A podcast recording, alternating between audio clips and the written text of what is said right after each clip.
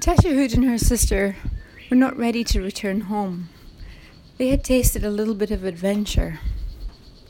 The time spent hanging from the nail in the ogress's and witch's house had awakened something of an appetite in the younger princess.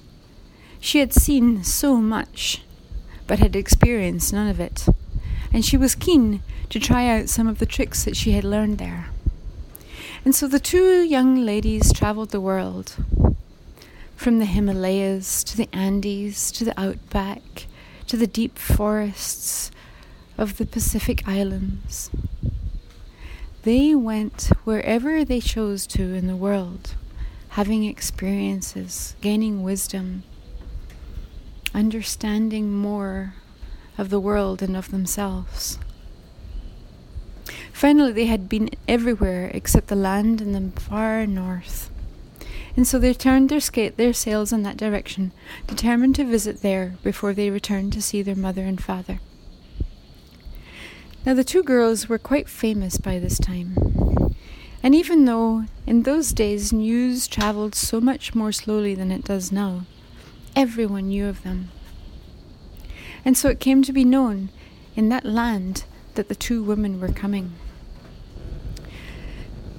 The land was ruled by a king, a very sweet and capable man, who was in mourning for the loss of his dear wife.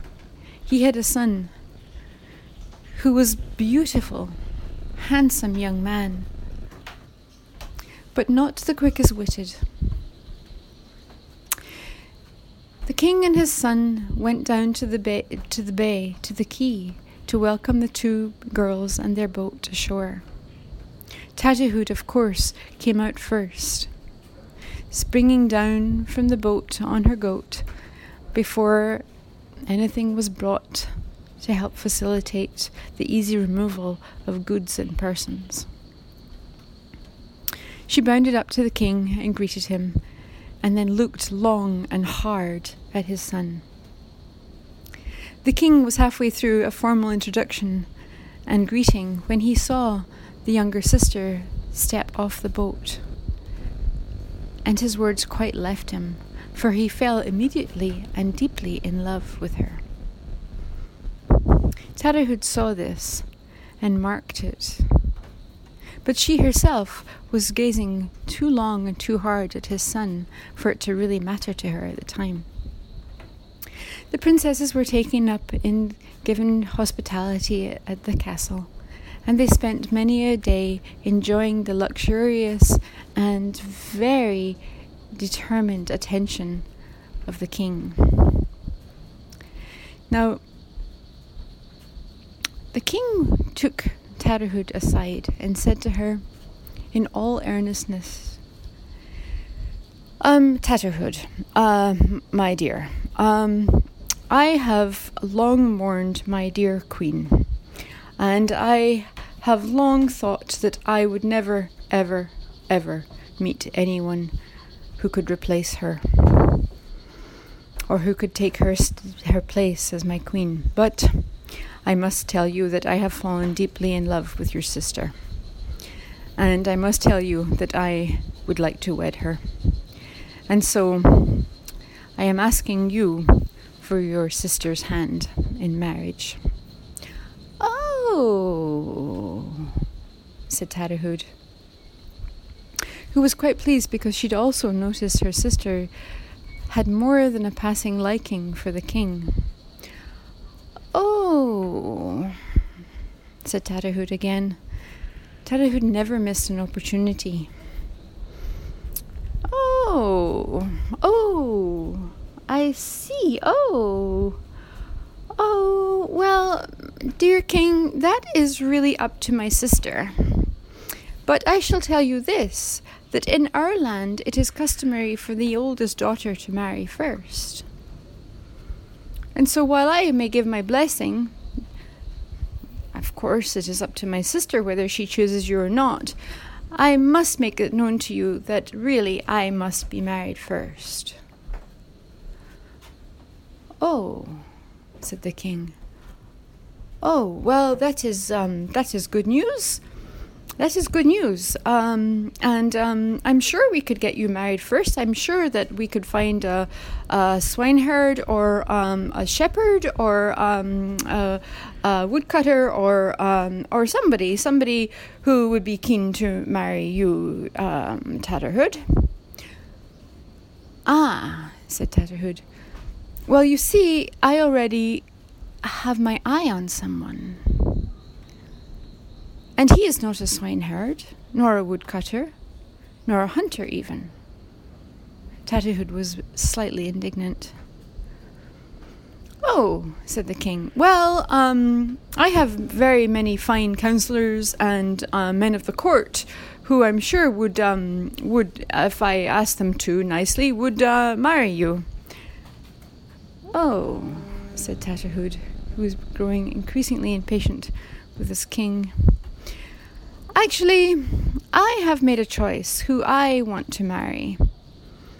And um, you know him quite well.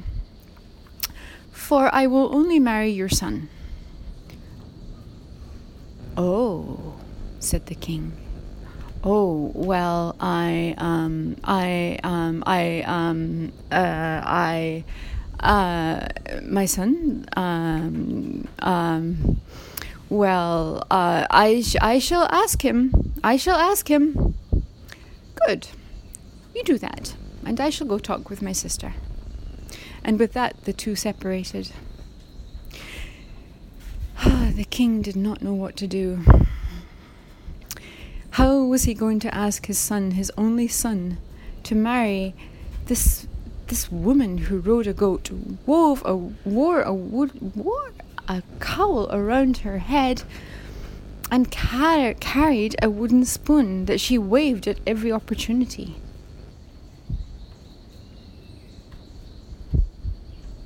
But then he thought of the princess, and he thought that maybe his life depended on her marrying him. And therefore, his son needed to marry Tatterhood. The king chose his moment carefully, and he took his son out for a walk in his favourite wood. As they were walking, the king started. My dear son, you know how much I loved your mother. And you know how many years it has been since her passing, and how many days I have thought about her. Yes, said his son. Yes, that's right. And you know, my dear son, that I would never be able to replace your mother. That your mother will always be so dear in my heart. And you, my son, are the dearest thing to me. Yes, said his son. Well, son, I have fallen in love with another woman, and I would like to take her to be my wife, if she consents. And I want to ask you for your blessing. Yes, said the son. Yes. Father, I know how much you love my mother. And, Father, I wish for you to be happy and I am happy for you to take any bride that you choose. Thank you, son, said the king. There is a slight complication with my plan to take this woman as my wife. And um and I have to ask you a rather large favor. Yes, said the son. What is it, my father? Well, the um, the woman that I love has um, has a sister, and um, and um, she would like to marry you. Oh, said the son. Who who who is it? Who is the sister? Well, my dear son, you know that I've never really asked you for anything in your life before. I've given you everything that I could possibly give you, and I've showered so much love and care and attention on you, and, and you really are the apple of my eye, and and my joy and my pinnacle and and you know that I love you very much and I wouldn't ask you to do anything that that I didn't think would be bad for you.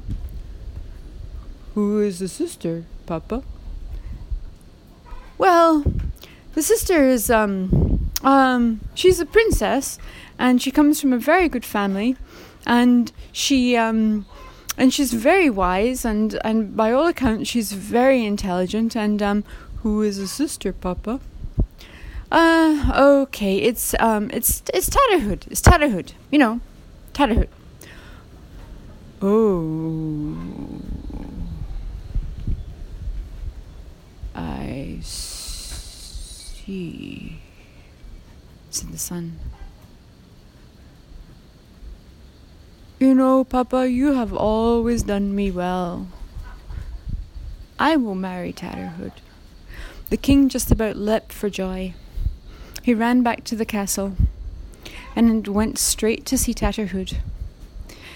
Oh yes, yes, okay, we can, we can, we can. Um, yes, my son is very is absolutely delighted to um, marry you. So we shall um, we shall begin the ceremonies as soon as I have um, ordered the feast and the and the flowers and um, everything is a go. Okay, okay. I'm um, um I'm I'm I'm very happy to go off and talk to your sister now. Thank you.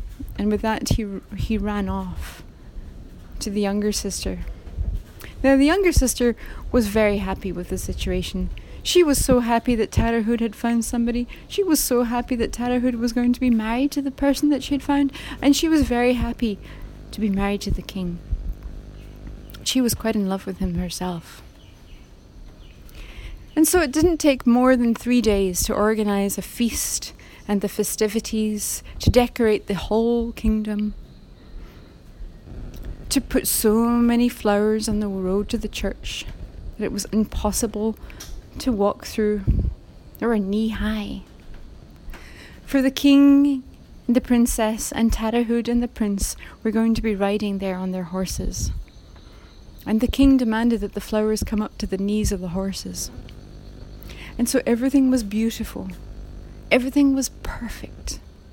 Everything was glorious. And to even add more to the wonder of it all, who had turned up just the day before than the little midwife. And being very excitable and very proud of the two girls that she had birthed, or she had helped to birth, really, but she counted them as her own. She had gone to meet with the priest and had fallen immediately head, in, head over heels in love with him, and the priest had fallen head over heels in love with her. And so they were going to be married too. So it was not one, but two, but three marriages that were going to take place that day. They couldn't find a horse small enough for the little midwife. And so she was riding a very little foal of a Shetland pony. And the priest walked along beside her. So they two went first, and then the king and the princess, and then at the back Tatterhood and the prince. The way to the church was quite long because it was quite hard going through all the flowers, especially for the priest who was walking and the little tiny midwife. And so it was quite a while getting there. Tatterhood turned and looked up at her prince. He was riding on a big horse, and she was riding her goat. So it was quite a distance between them. And she said to him, Do you know what the problem with men is? Oh, said the prince. He didn't know the answer. Oh, I don't know. I don't know. What is the problem with men? Well, said Tatterhood, the problem with men is that they never ask any questions. Oh, said the prince. Tatterhood looked at him hard. I am going to help you. I am going to give you a question, and you have to ask me the question. Okay, said the very handsome but slightly dim witted prince. Okay, said Tatterhood. Why don't you ask me why I always ride this goat? Oh, said the prince. Well, ask me. Oh, yes, okay. Uh, why, Tatterhood, do you always ride that goat? Ah, said Tatterhood, thank you for asking me that question. What goat? For those with the eyes to see, this is not a goat. It is a magnificent steed. The prince turned and looked. He looked down, but Tatterhood wasn't below him. She was right beside him. And she wasn't riding a goat. She was riding the most beautiful brown mare he had ever seen. Beautiful in flank, long tail, long mane braided with sweet flowers, and dark flashing eyes, just a little bit dangerous. The horse that he was riding noticed too, and pushed closer to her. Good, said Tatterhood. I'm going to give you another question. Okay, said the prince. Ask me why I always carry this wooden spoon. Tatterhood, why do you always carry the wooden spoon? What wooden spoon? said Tatterhood. For those with the eyes to see, I don't have a wooden spoon. I have a wand. The prince turned and looked, and sure enough, the wooden spoon was gone. And there, in its place, was the finest wand he had ever seen. It was cut of many different woods and carefully wound together with crystals, with lace, with twine. Every time he looked at it, it seemed to change into something different, but it certainly wasn't a wooden spoon. Okay, Prince, said the said Tatterhood. I'm going to give you another question. Okay, said the prince, who by now was more than a little curious. Ask me why I always wear this tattered cowl. Okay, said the prince. Tatterhood, why do you always wear the tattered cowl? What tattered cowl? said Tatterhood. For those with the eyes to see, You'll see that I'm not wearing a tattered cowl. I'm wearing a crown. The prince turned and looked at Tatterhood. What a transformation. Gone was a tattered cowl, the dreadlocks. And in its place was a woman as fine as he had ever seen long hair cascading down her back, a glint in her eyes that was at once exhilarating and terrifying, a smile so welcoming and joyous that he almost fell from his horse. Tatterhood laughed. Ah, Prince, she said, you do have the eyes to see. The celebration of the three weddings was so joyous that it lasted a year and a day, and they're still cleaning up from it.